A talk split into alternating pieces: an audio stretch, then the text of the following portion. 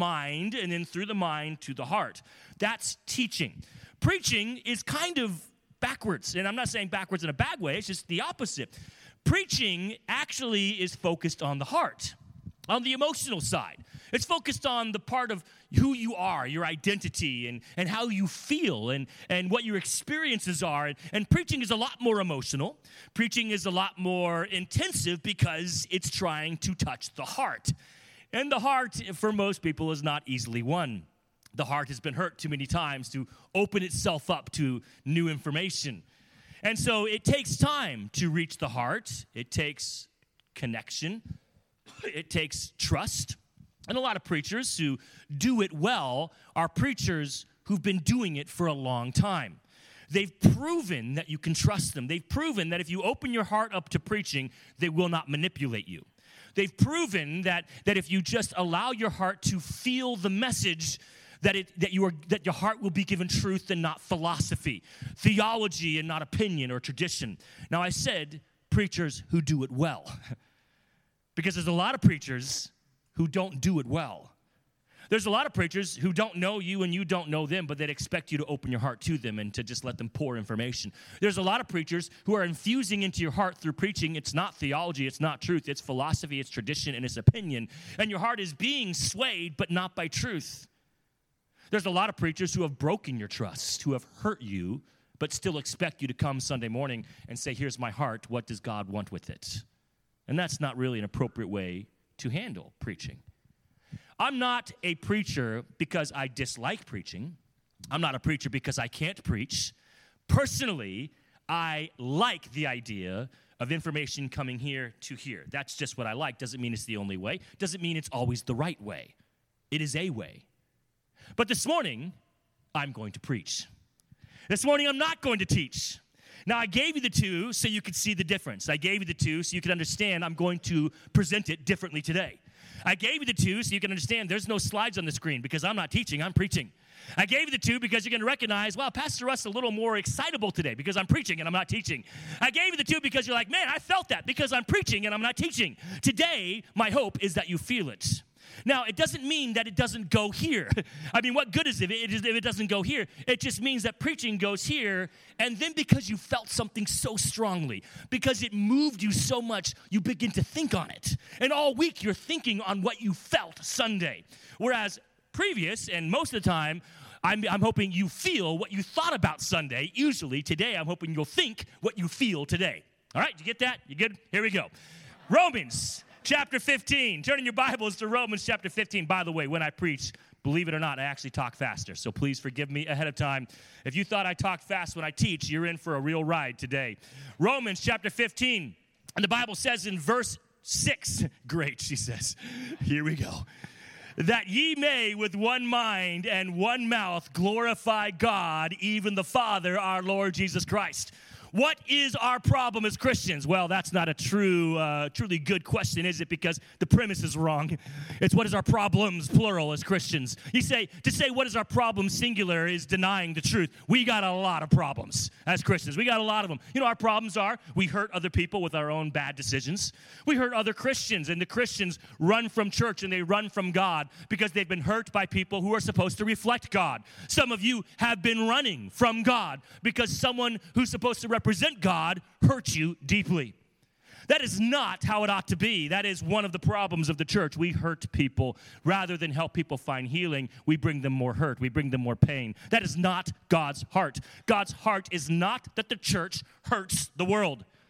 God's heart is that the church loves the world, not the things of the world, but the people in the world. Now, love does not require you to embrace their choices. Love does not require you to agree with their decisions, but it surely does require you to show them kindness and compassion, to show them that you care. And showing cannot be a facade. Showing cannot be shallow. Showing cannot be fake. You have to be the real deal. And that's another problem with Christians. We're not the real deal. So many Christians are just living a lie. Not, not saying you're not saved. You are saved. If you've accepted Jesus Christ as your Savior, that's it. That's all you need to do to be saved. God intentionally made it easy for people to be saved because if it was even the least bit hard, we'd all go to hell. You say, Pastor Russ, it seems like salvation is too easy. On purpose, God did it that way. God wants you to go to heaven so very badly, He did all the hard work. He came up with the plan. He sent His Son to fulfill the plan. His Son accomplished the plan, and then He sent the Holy Spirit to tell us about the plan. All right, the work is all done by God. You just have to accept the work that was done for you to be saved. What a glorious thought that salvation is easy because Christ did all of the heavy lifting. You know what is hard? It is hard to follow Christ with your life once you're saved. It is hard to be a disciple after you've chosen Christ as your Savior. And that is where we as Christians fake it. You see, deep down, we know that if we're saved, there should be something more. If we've accepted Christ, then we should follow Christ. Should, I say. Not have to follow Christ to be saved, because salvation is free, it's by faith, and doesn't require anything for you to do to be saved or to stay saved. But we know deep down, because the Holy Spirit tells us deep down, that once you're saved, now what are you going to do? Now we know it should be there, and we want to pretend that it's there, but for most Christians, that's all we do. We just pretend. We fake it. On Sunday, we live the life that is preached from the pulpit. That's all we know, but it's not really hitting here or here, it's only barely here. And we just barely do with our hands what we think we should, but even the world can see through us. Even the world can see that we're fake. Even the world can see that we're playing a game and they're not interested. Why would they take time out of their day to go to church to play games with a bunch of fake people? They could do that anywhere else, doesn't have to be here. And Christians are starting to notice that too. People who legitimately got saved go to church looking for something real, only to find it's not real. And they look from church to church looking for something real. And over and over again, the discouragement of their fake and their fake and their fake. What does it mean to be real? It means to stop playing a game and to be who you claim to be. Now, you can be real in chaos. You can be chaos personified and be real. Doesn't mean you're good, but at least you're real. Christians, we know we should be good. Why? For God's glory. We know we should be good. Why? To help people see God's glory. But we fake it. It's hard to be good. It's hard to make the right choices. It's hard to be kind consistently. It's hard to keep the main thing the main thing. We so easily, as believers, want our opinions to be the main thing. We want our emotions to be the main thing. We want our personal beliefs to be the main thing. And if our church doesn't agree with us on what we believe to be the main thing, then we're out of here. And if a Christian doesn't agree with us and unite with us on what we believe to be the main thing, well, then are you even saved, brother? I mean, can I even call you brother? And so many, what should be healthy relationships are broken because people, specifically Christians, cannot keep focused on what is the main thing. Verse 6 that ye may with one mind and one mouth glorify God. That is the main thing. One mouth and one mind glorify God. The main thing is this does your life reflect God? Does your mouth reflect God? Do your relationships reflect God? That's the main thing. And if they don't, then you're just faking it. And if they don't, then other people see you're faking it. And I can tell you this faking it hurts you and it hurts people looking for the real thing. Faking it hurts Christians who want the real thing. Faking it hurts unbelievers, people who do not believe in God, wondering if Christianity is the real thing. Your faking it hurts more people than you'll ever know. One mouth and one mind glorify God. It sounds easy, right? I mean, that's all we got to do. Then what's the big problem? Because we have so many different opinions on how that ought to look. Well, you can only glorify God if you dress a certain way. You can only glorify God if you sing certain types of songs and stay away from others. You can only glorify God if you do this, if you do that. And that's where the list begins to be written. The list that if you don't follow this list, then you aren't glorifying God. And that's where we begin to separate. I think verse 6 is pretty easy for most Christians and most churches to agree on. Oh, sure, we want to glorify God. Where's the list that tells us how to do that? Christ created a list. Christ gave us a list. Did you know that? There's actually a list in the Bible that tells you the best way to glorify God. It's not a very long list, it's actually made of two things. Have you discovered, have you been reminded yet of what that list is? Love the Lord your God with all your heart, mind, and soul, and love others like yourself. That is Christ's list on how to glorify Him. You know what's not on there? Everything else. I'm not saying you shouldn't make good decisions in other areas. I'm not saying that there shouldn't be a sense of morality, of right and wrong in your life. Of course, there should be. But here's the truth if you love God, Christ Himself said, all the law and all the prophets fall under loving God and loving others. That basically, you will do everything else if you just keep the main thing the main thing. Everything else in God's word, all the expectations, all the goodness that God wants us to become, all of the justness that God wants us to reflect of Him, that is all covered when we just love Him and love others. And yet, Christians are so concerned about the list, you know what they're not doing? They're not loving God. They're focused on the list. They forgot to love God. You know what they're not doing? They're not loving people. They're focused on the list. Oh, so they look great and they talk great and they eat all the right things and they don't do or eat the wrong things. They're following a list that someone else gave them that doesn't include the only two things that should be on the list love God and love people. Do you love God? And do you love people? Check, check. Your list is done.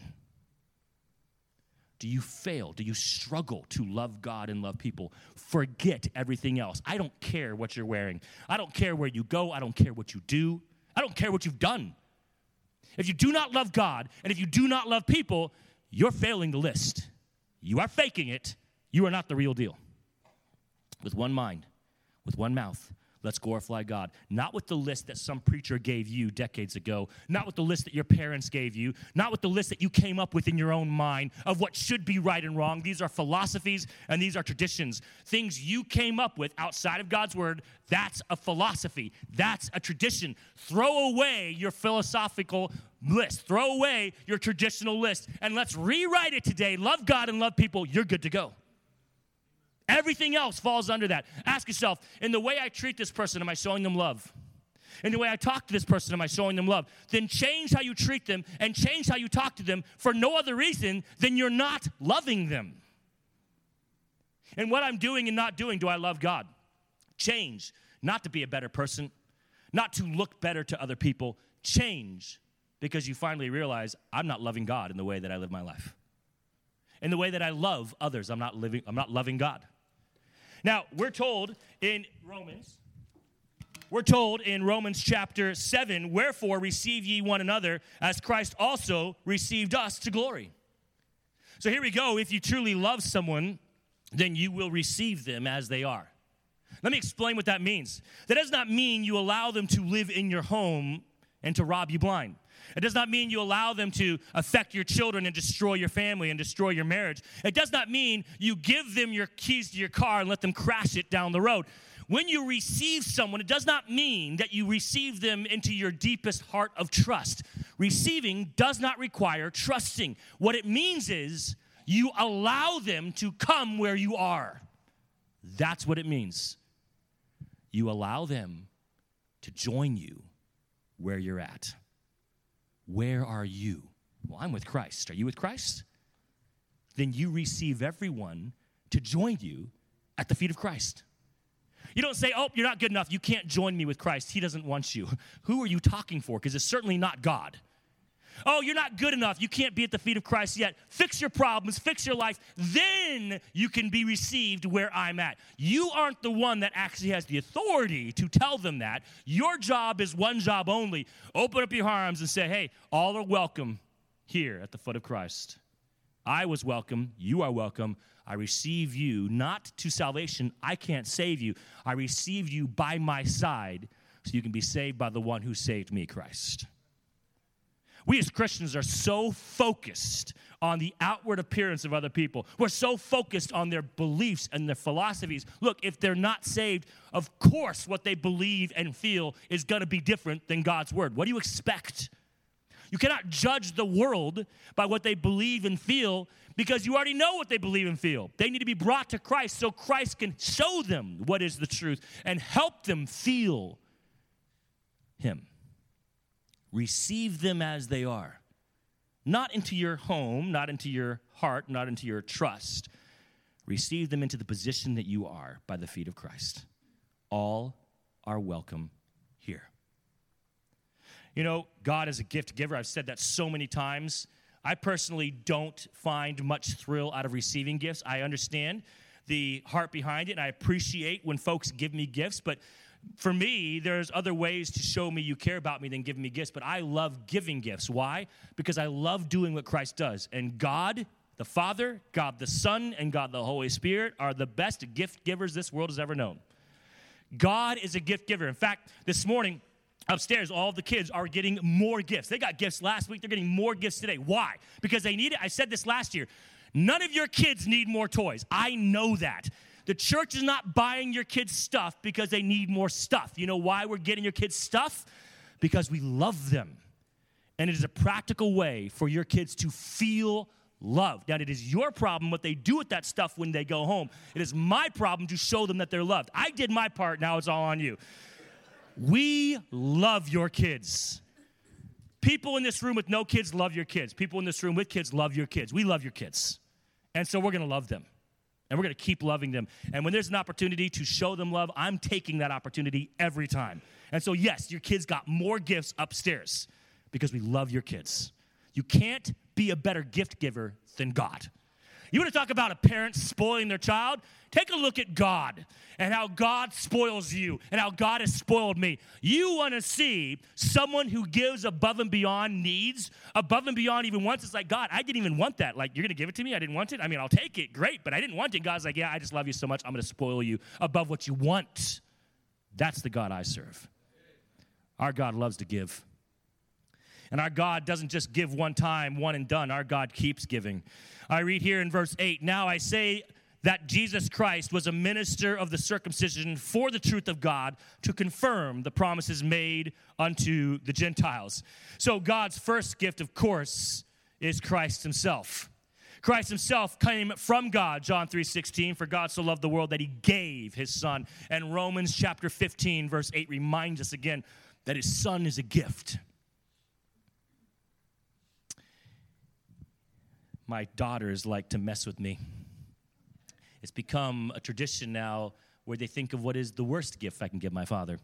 I'm wondering what day that tradition will break. They now, it seems, only shop at one place for me. Can you imagine where they go to shop for me? The Dollar Tree. I know. It's become a joke where they're thinking, what can I give my dad that's trash, that looks like, you know, get a, get a rise out of him? I, I don't care. There's nothing my daughters can afford that I need. So, you know, I get the joke. I can appreciate the joke. My daughters like to razz me, and I'm okay with that. They're, you know, I got two teen girls. I can live with that. God doesn't give us trash. God can afford more, and God gives more. You know, the greatest gifts aren't the things that you buy, right? You, you love your kids. You love your spouse. You guys, you spent way more money than you should have. I know. I know that. You don't have to tell me. I'm not going to embarrass you. Who spent over, you know, $500? I'm not going to ask that. I already know you spent way more than you should have. I know that because you loved your family. I get it. The greatest gifts aren't any of those wrapped under the tree. They're fun. Your kids will have fun. I'm not saying this part to make you feel guilty. You need to understand this. The greatest gifts aren't the ones wrapped on the tree, the greatest gifts are you. You, when you give yourself to your child, your presence in the room while the kids are unwrapping those gifts that aren't as expensive as you paid for them, aren't as valuable as you paid, your presence is the gift. Your love, your embrace, your smile as your child opens the gift and sees you and you're smiling, that's the gift to your kids. The meal you have afterwards with them the time you spend with them later in the week when you go see the lights one last time, when you go do something together. That is the gift. Because the greatest gifts have always, always, always been relationships. There is no greater gift than your sincere offer of friendship and love. And you know, it's hard to give that gift, isn't it? It's easy to give it to our family, easier. It's harder to give it to people not in our family because we end up giving so much of ourselves to our family, there's not much left to give to those outside our family. We have to be a little picky sometimes, a little choosy, right, on how much of ourselves we can give to people not in our family. You only have so much of yourself to give. And God the Father said, Oh, I love God the Son. We've spent eternity together. But I love the world so much, I'm going to give my Son to the world for a time. And God the Son loves God the Father so much. I love spending time with God the Father. But you know what? I love the world so much, I'm going to go to the world and give myself to the world. God has given us many gifts, but the greatest of which is Himself. God gave Himself to you and to me. When Christ left, do you remember the promise that he gave the apostles, the disciples, the followers? He said, I've got to go, but don't worry. He didn't say it like this, but essentially he's saying, But I've got another gift for you. And what was that gift that was going to be left behind? Did anyone know? The Holy Spirit. The Holy Spirit would be the gift replacing the gift. Because the greatest gift is a relationship. And if the relationship with Christ was going to be gone from this earth, then the relationship with the Holy Spirit would replace it. Verse 9, and that the Gentiles might glorify God for his mercy, as it is written, For this cause I will confess to thee among the Gentiles and sing unto thy name. Why are the Gentiles singing here? The Gentiles are singing here because of the gift they've received from God, the Son. And how do the Gentiles know of this gift? They know of this gift because of God the Holy Spirit. The Holy Spirit that was sent to the world to convict the world of sin. The Holy Spirit that was sent to the world to teach the world of sin and to teach the world of Christ. One gift replaced the other gift so that we, the Gentiles, could receive the gift. What good is a gift if you don't know it exists? What good is a gift if it's not accessible? You tell your kids, oh, we got one more gift for you. Where is it? I don't know. I've lost it. Well, then why tell me?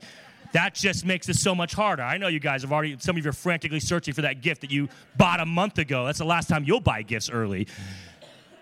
God doesn't just give us gifts, God gives us gifts that we can have. You see, there's a lot of people that have created their own religions, and they love the idea of a God that gives gifts that you can't achieve. They love the idea of a God that gives gifts you can't receive. And they make it so hard for you to receive the gift that it's impossible that if you ask this person, Are you saved? all they can say is, I hope so. I don't know. Because it's so hard to get this gift, I don't even know if I'm good enough to get it. Some of you have come from religions like that. I don't need to say the religion because it's actually more than one. That make that give the idea that God gives gifts, but then make it so you can never get it. but the God of my Bible gives gifts that you are able to receive. The Holy Spirit is literally at your side saying, Do you want the gift now? Do you want the gift now? Are you ready for the gift now? I am so excited for you to unwrap the gift and to take it as your own. Do you want the gift now? The gift, of course, is Christ. The gift, of course, is salvation in Christ. And because of that, Gentiles, we, non Jews, can, verse 9, rejoice. For this cause I will confess to thee among the Gentiles and sing unto thy name. Verse 10. And again he saith, Rejoice ye, ye Gentiles, with his people. And again, praise the Lord, all you Gentiles. You see, in the Old Testament, the Jews had an idea that you could only be saved if you were a Jew. In the New Testament, in the Gospels, Christ was preaching the message to the Jews, but whenever he spoke to a Gentile, whenever he healed a Gentile, whenever he loved a Gentile, gave to a Gentile, received a Gentile, the Jews got upset. And they thought, whoa, whoa, whoa, whoa. I thought we were the only ones receiving gifts here. It'd be close to you buying gifts for your kids, and then on Christmas morning, after that, getting in the car and saying, All right, let's pack up. We're going to go to the neighbor's house, we're going to go to a friend's house, the church member's house, and we're going to drop off some gifts for them. And your kids complaining and whining the whole way and saying, We want more gifts. So I thought the gifts are only for us. You're our parents, you're not their parents. Why are you giving them gifts? That would be similar to what Christ experienced with the Jews. How dare you give gifts to anyone else but us? We are your people, not them. But Christ reminds them yes, I came here for the Jews, but I'm a Savior to the world. And for that, we can rejoice. We can be brought into the family of God. It's not just Christ getting in the minivan with the kids and dropping off gifts. It's Christ getting in the minivan, knocking on the door, and saying, Come to my house. We're going to take you in. We got food. We got an extra bedroom. We got everything you need. You can join our family. That's what Christ did. He let the Gentiles join his family. Do you recognize just how big a deal that is? And now, verse 13, and we're done. The God of hope fill you with all joy and peace in believing that ye may abound in hope through the power of the Holy Ghost. And there it is, the Holy Spirit, the gift that replaced the gift. The gift of one relationship with Christ replaced by relationship with the Holy Spirit. Not that in the sense you no longer have a relationship with Christ, but the Holy Spirit assists you in having a relationship with Christ. That's hard to do when Christ is in heaven, but the Holy Spirit's here with us. In verse 13, the God of hope fill you with what? Well, joy, peace, and what? Hope. You see, you can't give someone what you do not have. You can't go to someone and say, I really want to help you. I know you're struggling. I'd love to give you $100,000. Wow, that's awesome. Great. When can I get it? Well, I don't have it yet. When I have it, I'll give it to you. Okay. Not going to hold my breath on that one. You know, you can't give someone what you do not have. God has hope, God has joy, God has peace, and God wants to give it to you. A lot of people, a lot of Christians, and this is going to be like the clincher of the message, a lot of people don't understand how to get these things hope, joy, and peace. They want them, they don't have them. You struggle with hope. You're not sure what the future holds, it scares you. You know there's heaven, but you're not really sure what heaven looks like, and you're not sure the pain you'll receive on your way to heaven. You're not sure you want to go to heaven yet, like earth might actually be better. You never say that out loud, but in the back of your mind, you think, I think this life's better than heaven. Like if, when you say it out loud, you're like, that sounds stupid, but that's what you think. Joy. You, you have an idea of what joy is. It's the idea that emotions do not ever steal from you the inner joy, the inner knowledge that there is something bigger in your life than the problems you have. There is someone bigger in the life than the people causing problems. Joy is not affected by our emotions. Joy is not affected by our trials. Joy is not a happy smile. Joy is not a twinkle in the eye. Joy is a, a, a spiritual of the heart knowledge that above all my pain, above all my issues, people and otherwise, I have Christ and my heart has joy. And then peace. Peace that passes all understanding. Peace that the world cannot truly fathom. Peace that even a lot of Christians have never experienced. I'm not saying that peace eliminates your anxiety because some of us have anxiety ingrained in us. It's just a part of who we are. But peace is always there talking to your anxiety. And when your anxiety levels start to rise, peace says, Whoa, whoa, I got this. And has a conversation with your anxiety and says, Calm down, calm down. You know the truth. God is here with you. You have not been forgotten, you have not been abandoned. I know the world is chaotic, but don't worry, God's still on the throne. Peace is always there, you might say, counseling your anxiety. Peace is always there, holding the hand of your fears and embracing your fears and saying it's going to be okay. Don't give in to your fears. Peace is the answer. Hope, joy, and peace. Doesn't it sound wonderful? Doesn't it sound life changing? Outside of being saved, wouldn't it just be great to know the rest of your life you would always have hope, joy, and peace? And so many Christians have salvation and not even one, let alone all three that I just mentioned hope, joy, and peace. You've been going decades trying to find one. Some of you have given up. You don't think it's possible. You think it's a lie. You think Christians who reflect hope, joy, or peace, let alone all three, you think they're the fakers because how could it be possible to have all three when you've been searching and seeking and trying for 20, 30 years and not even getting one? Surely, surely they must be lying. No, it's not a lie. You can have all three. You're just not looking in the right place. You're looking for hope, joy, and peace in your own good works. You're not going to find it there. You're hoping to find hope, joy, and peace by getting involved in church and serving and doing the community service projects. And for a moment, it gives you contentment. For a moment, it gives you happiness. For a moment, it gives you a shot in the arm spiritually of, wow, that felt good. But then you're right back to your life and say, that, was, that can't be hope, joy, and peace because it's gone in like a day. Some of you think it's received in giving. The more I give to God, maybe I can buy it from God. Like, you know, God's some kind of, you know, cheap salesman. And, you, know, if you, you don't, by the way, you don't have enough money to buy anything from God, but in your head you think you do. If I just tithe a lot of money, God will give me hope, joy, and peace. That's a lie. It doesn't work that way. Some of you think if I just sacrifice, not so much serving God's church, just sacrifice everything I've got for God's kingdom, I'll get hope, joy, and peace.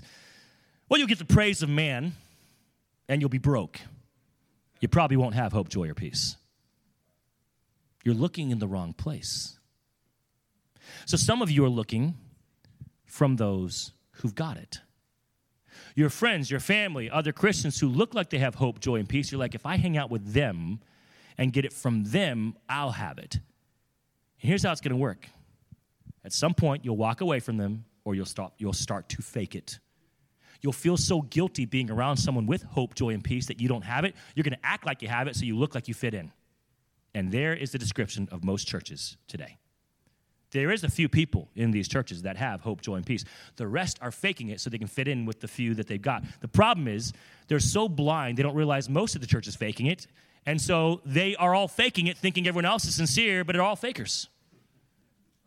You can't get it from other Christians. You can't get it from sacrifice. You can't get it from service. You can't get it from tithing. You don't get hope, joy, and peace from the world, obviously. You get it from the one who has it Christ. Stop drawing closer to the people of God and run to God. Stop serving people and serve God. Stop building strong relationships with people before you have a strong relationship with God. I'm not saying eliminate relationships out of your life. Obviously, that's not the case. Love God and love people, right? But you, are not, you're doing it backwards. You need to love God first. Run to God, then you have something to help you with the people who have issues. You see, because if you go to people before you go to God, their depression, their disparity, their chaos will destroy you. You will love them to your very end, and it will be sooner than later. Your emotional end, your spiritual end. For some of us, our physical end will be brought on by loving people that we can't handle.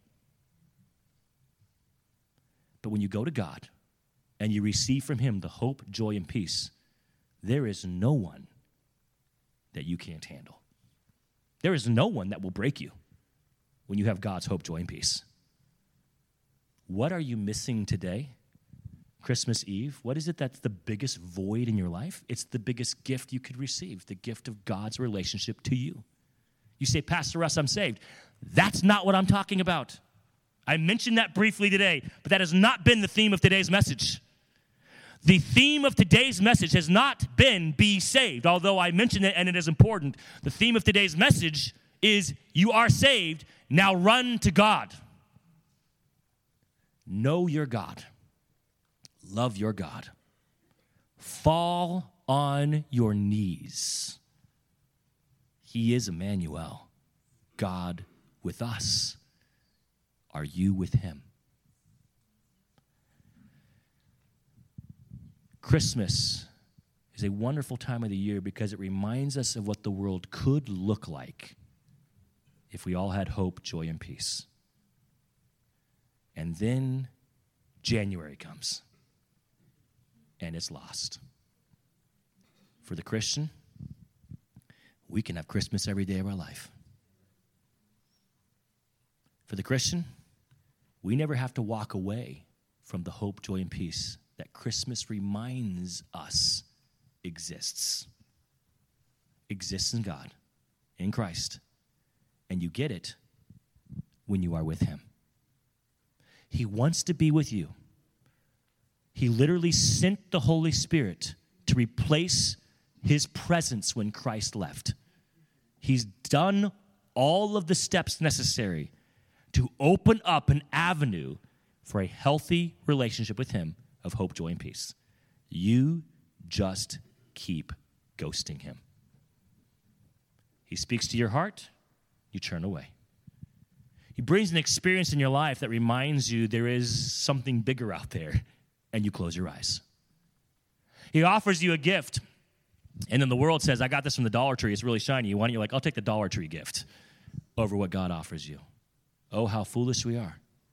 And then we wonder why we don't have hope, joy, or peace.